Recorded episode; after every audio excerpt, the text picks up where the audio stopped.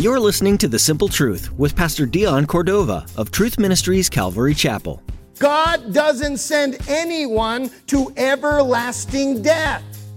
People choose it for themselves by denying and rejecting Jesus as Savior and Lord. That's what it says. In fact, Jesus himself said the same thing. In John chapter 3, verse 17, let's read it. For God did not send his Son into the world to condemn the world. As we cling to the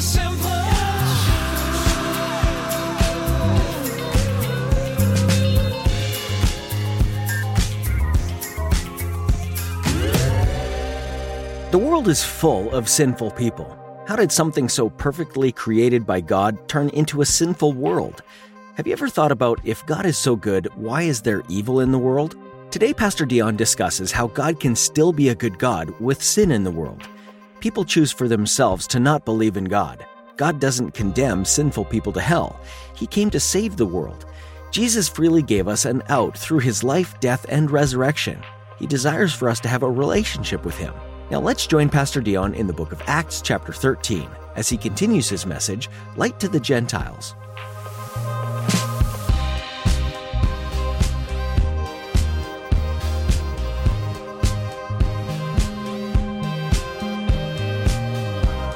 Now, John Mark, you noticed also in the passage we read, didn't continue with Uncle Barnabas and Saul. He punked out. He punked out. It could have been that John Mark was a mama's boy. You know, never left the shadow of his mom's apron. This was the first time. And mama wasn't there to make him a sandwich or tuck him in or kiss his boo boo. You know, he wasn't chicken. He just had hen house ways, as they say in West Texas. Or maybe he was a chicken. You know, John Mark might have gotten spooked after they encountered that evil sorcerer in Paphos. You know, he's, he might, Mark, John Mark might still be shivering like a dog trying to pass a peach seed, you know, so scared. John Mark might have been like that little boy who was afraid of the dark. One night, his mother told him to go out in the back porch and bring her the broom. And the little boy looked at his mother and said, Mama, I don't want to go out there. It's dark. The mother smiled at him reassuringly and said, Son, you don't have to be afraid of the dark. Jesus is out there. He'll look after you, he'll protect you. The little boy looked at his mother and said, Are you sure? She said, Yes. And he said, Okay. The little boy cracked the door a little and looked out in the darkness. And then he said, Jesus, if you're out there, pass me the broom. John Mark, you don't have to be afraid, man. Greater is he that is in you than he that is in the world. God has not given us the spirit of fear, but of power, love, and a sound mind. But whatever the reason, mama's boy or chicken, John Mark decided not to head back to Jerusalem. He bailed on them. We'll find out later that Paul was pretty upset about it. You see, punking out of ministry leaves a heavier load on the leader. And nevertheless, Paul and his party hit the ground in Turkey. And as we read, they made their way to the Jewish synagogue. Say it out loud to where? The Jewish synagogue. Now, wait a minute. Jews in Turkey? I mean, seriously? Listen, Jews were just about everywhere because of the Old Testament dispersion. In the Old Testament, you remember, Assyria conquered northern Israel. Babylon conquered southern Israel. They displaced all of these Jews. They took them away as captives. It was called the diaspora.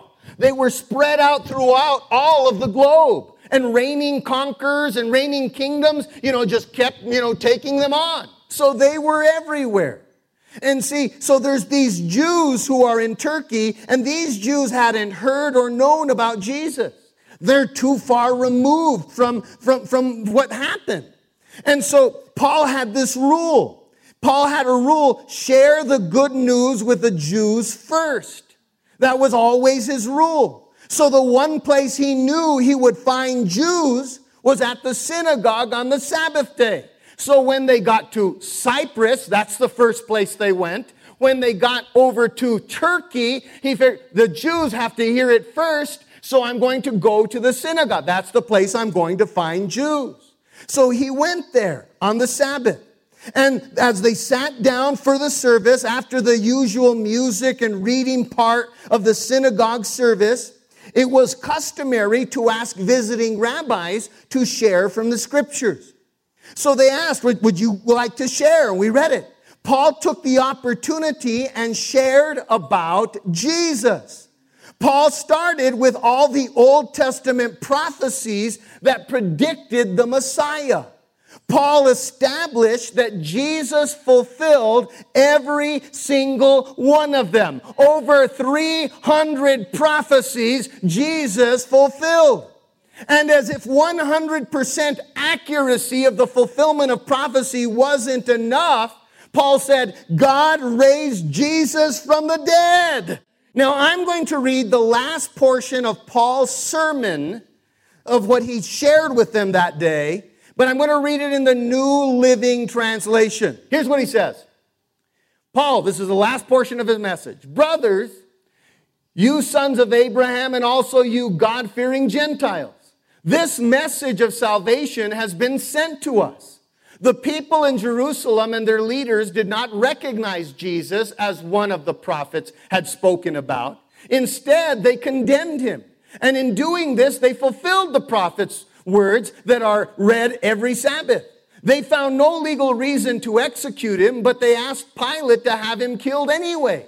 When they had done all that the prophecy said about him, they took him down from the cross and placed him in a tomb. But God raised him from the dead. And over a period of many days, he appeared to those who had gone out with him from Galilee to Jerusalem. They are now his witnesses to the people of Israel. And now we're here to bring you this good news.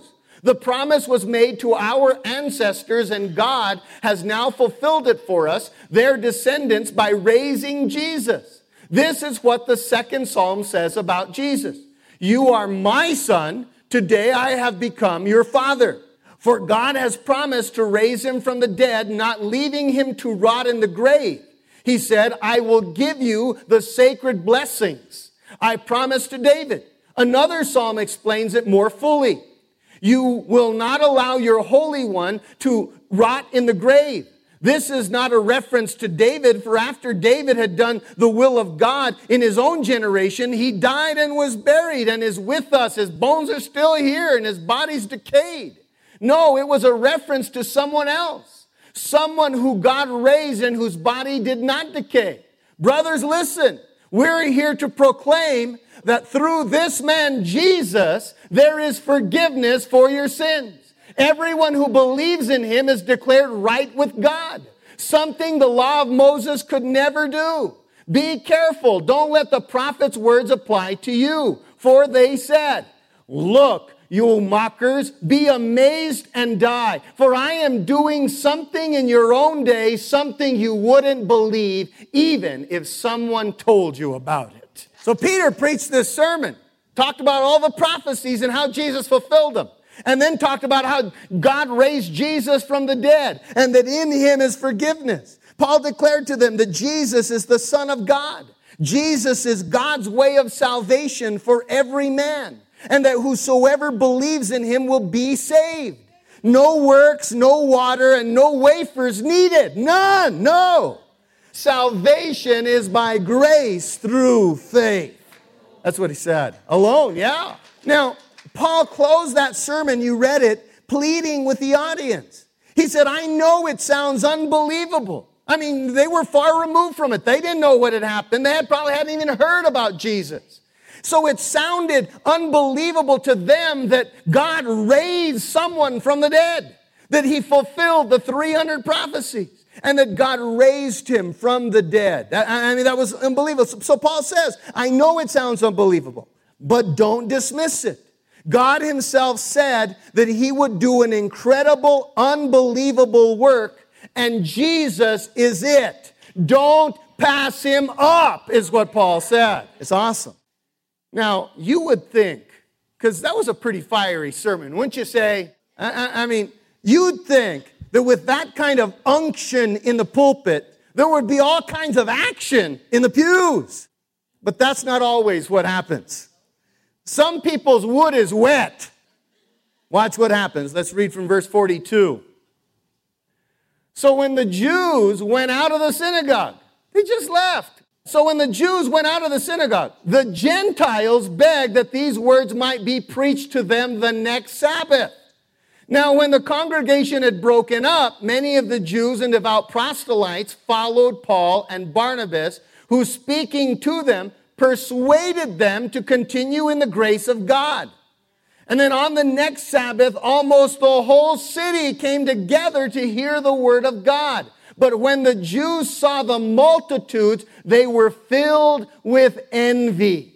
And contradicting and blaspheming, they opposed the things spoken by Paul. Then Paul and Barnabas grew bold and said, It was necessary that the word of God should be spoken to you first, but since you reject it, and judge yourselves unworthy of everlasting life, behold, we turn to the Gentiles. For so the Lord has commanded us. I have set you as a light to the Gentiles, that you should be for salvation to the ends of the earth. Paul preaches, and you think that, like I said, with that kind of unction in the pulpit, there'd be lots of action in the pew, a lot of people raising their hands to believe in Jesus. But it said some of the Jews went home. They were indifferent. They were unmoved by the message. The message didn't affect them uh, in the least. I mean, they were probably the kind of people say, you know, thank God it's over. Then it didn't mention that there were other Jews who lingered and pondered the things that Paul said. Explain this to me a little more. So Paul and Barnabas persuaded them to continue in the grace of God, to believe and receive this Jesus that he was talking about. So there were some Jews who just said, thank God it's over. I have time to go home.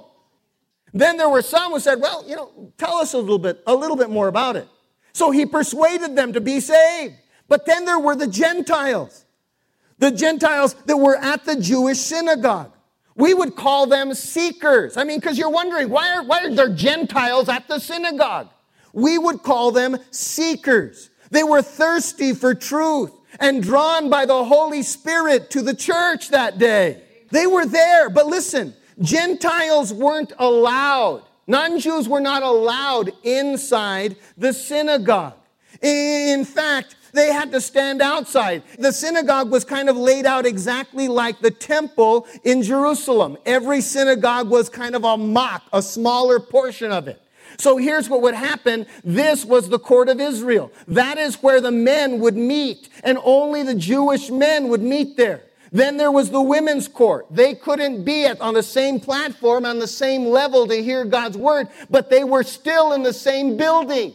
Non Jews, Gentiles had to be outside the walls of the church and just barely try to hear what was being taught and what was being read in here. So there were plenty of Gentiles who were drawn that day that Paul was there. They were drawn to the synagogue to hear the word of God. God was drawing them. He knew Paul was going to be there. He had arranged it. And so now he had also called a few and a few came. And so they were out there listening to the message. And so the Gentiles, when they heard what Paul had to say, the little bit they could hear, they wanted to hear more about what he said about the salvation in Jesus. We kind of caught bits and pieces because, you know, especially when you get around people who shuffle too much, you know, they move around, you know, you're just trying, trying to hear. But anyhow, they couldn't hear, so they come up to Paul. They said, well, "We heard a little bit, and we want to see. We want. Can you come back next week?" I, I mean, that response is every pastor's dream. Did you come back and teach us next week? And it's also, guys, the response that will save you, change you, and grow you. That right there, for you to be able to say, hey, can you come back next week? I want to hear this next week. That is the response that I love to hear. But that's also the response that will save you, that will change you, and that will grow you. All right, so what we read was the following week, Paul said, I'm going to be back. So the following week, the Gentiles packed the house. Of course, not the inside of the synagogue, but the whole court of the Gentiles, they packed it out. Almost the whole city came out. Because a preacher alive is worth the drive, right? Let's read what happened. Now, when the Gentiles heard this, in other words, Paul started preaching to them again. Now, when the Gentiles heard this, they were glad and glorified the word of the Lord. And as many as had been appointed to eternal life believed. And the word of the Lord was being spread throughout all the region. But the Jews, stirred up the devout and prominent women and the chief men of the city, raised up persecution against Paul and Barnabas, and expelled them from their region. But they shook off the dust from their feet against them and came to Iconium, and the disciples were filled with joy and with the Holy Spirit. So Paul shows up the next week, preaches, and all the Gentiles, I mean, they packed the place. He preaches, and the Gentiles believe it. But the Jewish synagogue leaders got jealous. So they opposed the gospel of Jesus that Paul was preaching. They denied, dismissed, and rejected it. And Paul made an interesting statement to them in that verse. He said, Your rejection has judged you unworthy of everlasting life. I want to say it again. Your rejection has judged you unworthy of everlasting life. What this statement reveals is that God doesn't condemn you. God doesn't send anyone to everlasting death. People choose it for themselves by denying and rejecting Jesus as Savior and Lord. That's what it says. In fact, Jesus himself said the same thing. In John chapter 3, verse 17, let's read it. For God did not send his son into the world to condemn the world, but that the world through him might be saved. He who believes in him is not condemned, but he who does not believe is condemned already because he has not believed in the name of the only begotten Son of God. So God doesn't send anybody to hell. God isn't the one condemning. We condemn ourselves by rejecting Jesus Christ. That's what it says. Anyone who dismisses and rejects Jesus as the Son of God and Savior seals their fate. But those who by faith believe will be saved, forgiven, and adopted. That's what the believing Gentiles got that day when Paul preached to them. Can you hear them singing? This is amazing grace, right? They sing an amazing grace. It's an unfailing love that you would take my place, that you would bear my cross. You laid down your life so I could be free. Jesus, I'm singing for you for all you've done for me. That's what they're singing. Right? Can you hear them? Wow. Maybe this is why they changed the billing to Paul and his party. I, know, I know. It's not what the word party meant in the statement, but a party it became amongst the Gentiles. Salvation, forgiveness, transformation is a reason to worship, to praise, to rejoice and cheer. It's a reason to party. Everybody said it's a reason to what? Party, right? You party for some stupid. People are partying today for Memorial Day and they don't know anybody that died in the service. But we know one who died for us to give his life for us, who willingly, we know somebody. That's a, and, and he brought us that salvation and that forgiveness, and that's a reason to party. Look at your name, it's a reason to party. Well, the good news of Jesus that day in Antioch, Turkey, caused both a revival and a riot. The synagogue leaders stirred up some support, we saw, to have Paul and his party kicked out of town. But Paul and his party rocked on full of joy and the Holy Spirit. Listen, don't let the naysayers steal your faith, discourage your walk, silence your share, or derail your purpose. Don't let the circumstances or resistance seize your peace and your joy. Don't punk out and go home like John Mark did. Don't do it. In fact, here's what you need to remind yourself of. Last verse, 1 John chapter 4 and verse 4. Read it with me. Greater is he that is living in me than he that is in the world. Quote it, memorize it, live it. The gospel's marching on. Amen. We're watching it through the book of Acts.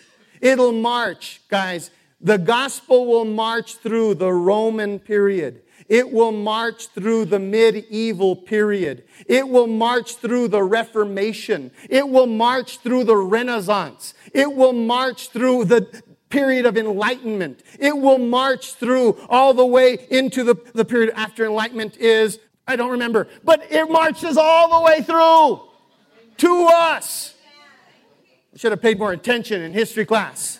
Don't laugh. Most of you don't even know what, they didn't even know those ones. it marches on. In fact, the Word of God lives and abides forever.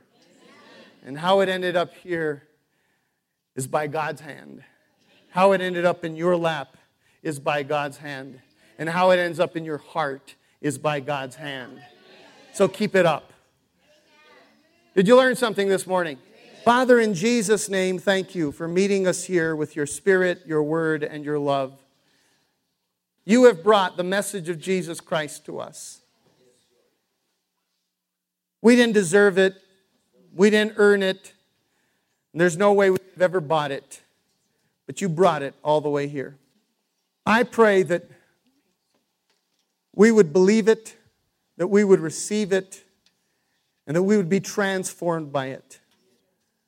And if you're here this morning and you have heard the gospel message, you've maybe even believed a little bit of it, but you haven't really put your arms around it and accepted it for yourself. Salvation, forgiveness, and transformation is available, and all you have to do is say, Yes, I receive, I believe, change me. That's it. Let's pray out loud together. Father, I know I'm a sinner and I need your forgiveness. I repent for my sin and I turn to you. Wash me clean with your blood. I believe in Jesus Christ and his salvation and I receive it for myself. In Jesus' name, amen.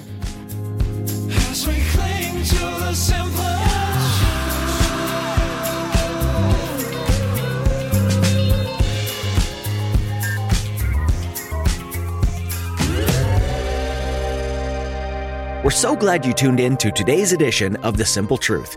We pray that Pastor Dion's teaching in the book of Acts has given you new insight into the early church and brought you closer to Jesus. If you'd like to learn more about the ministry of The Simple Truth or hear additional messages, visit tmcalvary.com. You'll find them under the Sermons tab. You can even experience the video version of these teachings at our YouTube channel. Just follow the link and don't forget to subscribe. When you do, you'll be notified as soon as we've uploaded new messages that we know will share Jesus' love and truth for your life. Find a link to our YouTube channel at our website. Once again, that's tmcalvary.com. Before we end our time with you today, we'd like to offer you the opportunity to be involved in what we're doing here at The Simple Truth. We'd love for you to join us in praying for the people who will be listening to these broadcasts, who might even be hearing about Jesus for the first time. Would you pray that the Holy Spirit would open ears and soften hearts, and that lives would forever be changed? Would you also pray for Pastor Dion and the team here at The Simple Truth? Pray that we always keep our eyes on the Lord and that we're courageous to follow wherever He leads. Would you also pray about financially supporting this ministry? Any and all amounts given are useful and greatly appreciated. You can find out more about how to give at tmcalvary.com. Just click on the Donate tab. Thanks again for praying, and thanks for joining us today here on The Simple Truth.